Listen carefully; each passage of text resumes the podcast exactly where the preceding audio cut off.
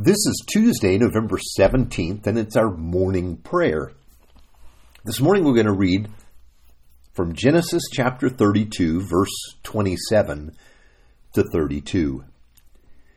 Then the man said, Let me go, for it is daybreak. But Jacob replied, I, I will not let you go unless you bless me. And the man said to him, What is your name? Jacob, he answered. Then the man said, Your name will no longer be Jacob, but Israel, because you have wrestled with God and with humans and have overcome. And Jacob said, Please tell me your name. But he replied, Why do you ask my name? Then he blessed him there. So Jacob called the place Peniel, saying, It is because I saw God face to face, and yet my life was spared. Ira Glass hosts a radio program entitled This American Life, and one day he interviewed a man named David Dickerson. David was raised in a Christian home, and going away to college was the first time he really considered what he believed and why. Then it wasn't until he was 28 years old that he returned home. And he returned with an agenda. He was angry and resentful.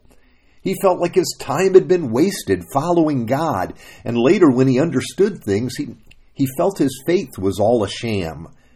It was then he decided to go home, to confront his father. Years of resentment over the way he had been raised meant he had had time to build up his argument, to gather ammunition for the showdown with his father.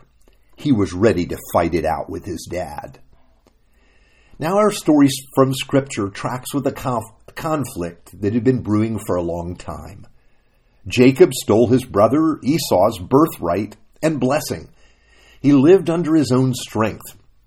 He built a large family for himself and a successful life. But the problem was he'd not only run from home, he'd been running from God. And even though God revealed himself to Jacob, Jacob had made himself an island. He was isolated from his brother, his family, and even the family of Rachel and Leah, the women he married. But we can't run from God. So one night, while Jacob was alone, God confronted him. God wrestled with Jacob. How many of us have done that, metaphorically? We stood against God and we've wanted life our own way. We have dared, in a sense, God to come forward and to engage with us. Well, God did engage with Jacob. He wrestled with Jacob through the night. And of course, God could win whenever he wanted. No one can wrestle with God and win. But God knew that Jacob needed to have it out with him. And sometimes we need to have it out with God. We need to say what we need to say and throw the beast on the table. And if Jacob couldn't win, well, at least he wasn't going to let go. At least he could get God to bless him. He was willing to wrestle with God all night if that's what it took. But God asked Jacob, What is your name? You see, the truth is that Jacob's name was more than just a name, it was his identity. His name meant liar, supplanter, deceiver. To speak his own name to the Lord meant telling the truth about himself.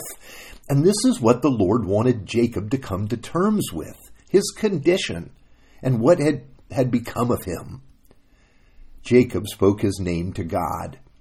But God didn't leave things there.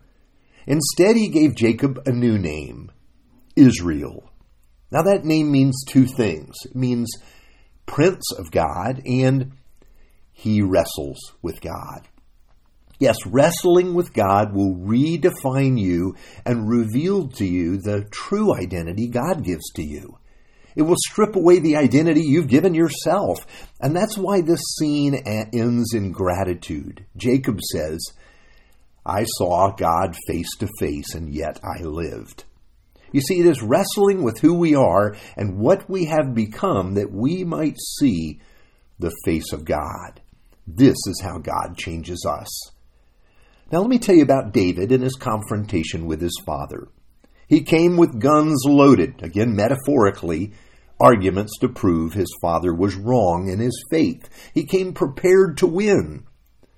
But his father did the unexpected.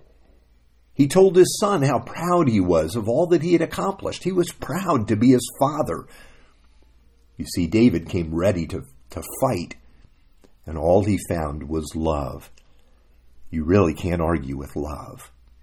I think David had the chance to see God's face.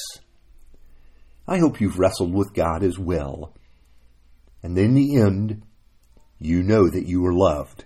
God blesses you. Let's pray. Our Lord God Almighty, only you know my true identity. I only know the names other people have given me, or the name I've tried to give myself. Thank you that you wrestle with me so that I might know you and your love for me. Thank you for giving me a new name, built not on my achievement, but based on your grace. Enable me to give thanks to you for your love, for I pray in the name of Jesus. Amen.